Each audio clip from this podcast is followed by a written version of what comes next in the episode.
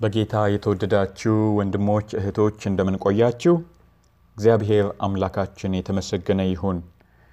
በእውነተኛነት ላይ ባለፈው ወይም ትላንት የጀመርነውን ጥናት ዛሬ የምንቀጥል ይሆናል።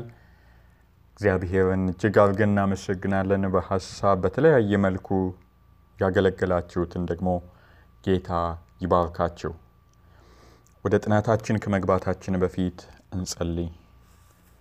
መልካም አባት በጌታ በኢየሱስ ስም እናመሰግንሃለን። አባት ሆይ ስለዚህ ጥናት፣ ስለዚህ ቤተሰብ፣ ስለዚህ ከፊት ለፊታችን ስላስቀመጥክልን ወርቃማ ግብ እናመሰግንሃለን። ወደዚያ እንድንፈጥን፣ ወደዚያ እንድንዘረጋ፣ ያንንም እንድንጨብጥ ታማኝ መጋቢዎች እንደ ወላጅ እንድንሆን እንድትረዳን እንጸልያለን። አቤቱ ልጆቻችንን በያሉበት አንተ ባርካቸው፣ በመልካምነት አሳድጋቸው፣ እኛንም የምንደግፍበትን ጥበብ ስጠን። አገራችንን በሰላምህ በመልካምነትህ ባርክ። እንወድሃለን በጌታ በኢየሱስ ስም አሜን። ወገኖች ትናንት የተወሰነ ያህል ገፍተናል። ከዚያ የሚቀጥለውን ጽሑፉን እያነበብንና ሀሳብ እየሰጠን እንቀጥላለን። እንዲህ ይላል፣ በፍጹም አትምለጭለጩ፣ በፍጹም አትምለጭለጩ። ይህ በልጅ ሕይወት ላይ መቀረጽ የሚገባው የየዕለት ትምህርት በመሆኑ ወላጆች የእውነተኛነት አርአያ ሊሆኑ ይገባል። የወላጆች ሁሉንም የሕይወት መስኮች የማይዋዥቅ መርህ ሊመራው ወይም ሊገዛው ይገባል። በተለይም ደግሞ ልጆቻቸውን ማስተማርና ማሰልጠንን በተመለከተ የልጅ እንኳን ተግባሩ ፍጹም ይሁን አይሁን፣ ቀጥተኛ ይሁን አይሁን በድርጊቱ ይታወቃል ይላልና የተወደዳችሁ ወገኖች አንዳንድ ጊዜ ለማለፍ ያህል የሚባል አለ። እንደው ይህ እኮ መደበኛ ማንነቴ አይደለም፣ እኔ እኮ ሁሌ እንዲህ አልልም አላደርግም፣ ግን በቃ ይህችን ለማለፍ ተብሎ የሚባል የሚደረግ ነገር አለና ያ ለማለፍም እንደው ለመሻገርም የሚደረግ ንጹሕ ያልሆነ ነገር ካለ አደገኛ እንደሆነ ዋጋ እንደሚያስከፍል በጣም ትልቁና አሳሳቢው ዋጋ ደግሞ በልጆቻችን ሕይወት ያንን በመትከል በቀጣይነት እየተባዛ እየተራባ መሄዱ እንደሆነ እናያለን። ጥናቱ እንዲህ ይቀጥላል። አጥርቶ ማየት የተሳናትና የጌታን መሬት የማትከተል እናት ልጆቿን አታላዮችና ግብዞች እንዲሆኑ ልታስተምር ትችላለች ይላል። እዚህ ጋር በጣም የገረመኝ አንድ ቃል አጥርታ ማየት የተሳናት የሚል ነውና አስቡት። እናት ውጤቱን በደንብ ማየት ብትችል ኖሮ አባት ምን እያደረገ ቢገባው ኖሮ በፍጹም ለአንዲት እንኳን ውሸት ወይም ማስመሰል ወይም መተጣጠፍ ቦታ አይሰጡም አንሰጥም ነበር። ነገር ግን ምን አለበት ይሄ ምን ያመጣል በሚል የስንፍና የአለማየት የአለማስተዋል ውሳኔ ምክንያት አደጋ ውስጥ እንደምንገባ እናያለንና በጣም ልንጠነቀቅ እንደሚገባ ነው እዚህ ቦታ የተማርኩት። እኔ አንዳንድ ጊዜ ሳስብ በአገራችን እንኳን ፖሊስና ሕብረተሰብ በሚባሉ ፕሮግራሞች በሌሎችም አደገኛ ወንጀል የሰሩ ሰዎች ይቀርባሉና እነዚህ ሰዎች ግን ያንን ወንጀል ሲፈጽሙ እውነት ነገ እንደዚህ እያዛለው እንደዚህ ለሕዝብ እቀርባለው ብለው አስበው ይሆን ብዬ ሳስብ በፍጹም አላሰቡም። ያኔ ይታያቸው የነበረ በቃ ያንን ድርጊት መፈጸምና ማንም ሳያውቀው እንደው እንዴት ሆነ ተብሎ ብቻ መቅረት ነበር። ግን እዛ ቦታ ላይ ሲሆኑ ምን እንደሚሰማቸው ለማሰብ ይቻላል።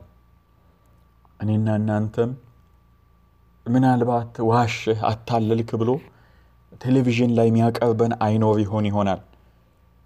ግን በልጆቻችን ያንን ተዘርቶና በቅሎ አድጎና አፍርቶ ማየት በእውነት ከቴሌቪዥኑ ይተናነስ ሲሆን በጣም ከባድ ነው። ስለዚህ እግዚአብሔር ቀድሞ እየመከረን ያለው ቀጥተኛ ሁኑ፣ ለእግዚአብሔር ታማኝ ሁኑ። ሰው ቢኖር ባይኖር ቢያይ ባያይ ለእግዚአብሔር ታማኝ ሁኑ እያለ ነው። እግዚአብሔር ይርዳን፣ እኛም እንወስን።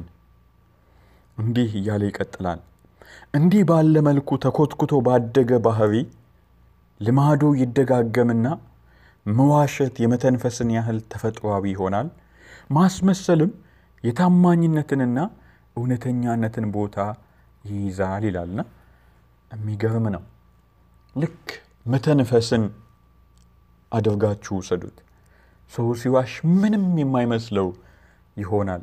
ማስመሰል ደግሞ ልክ ታማኝነትን እውነተኛነትን ይመስል በቃ በኩራት በአደባባይ የሚደረግ ይሆናልና ያ እጅግ በጣም አደገኛ እንደሆነ እናያለን።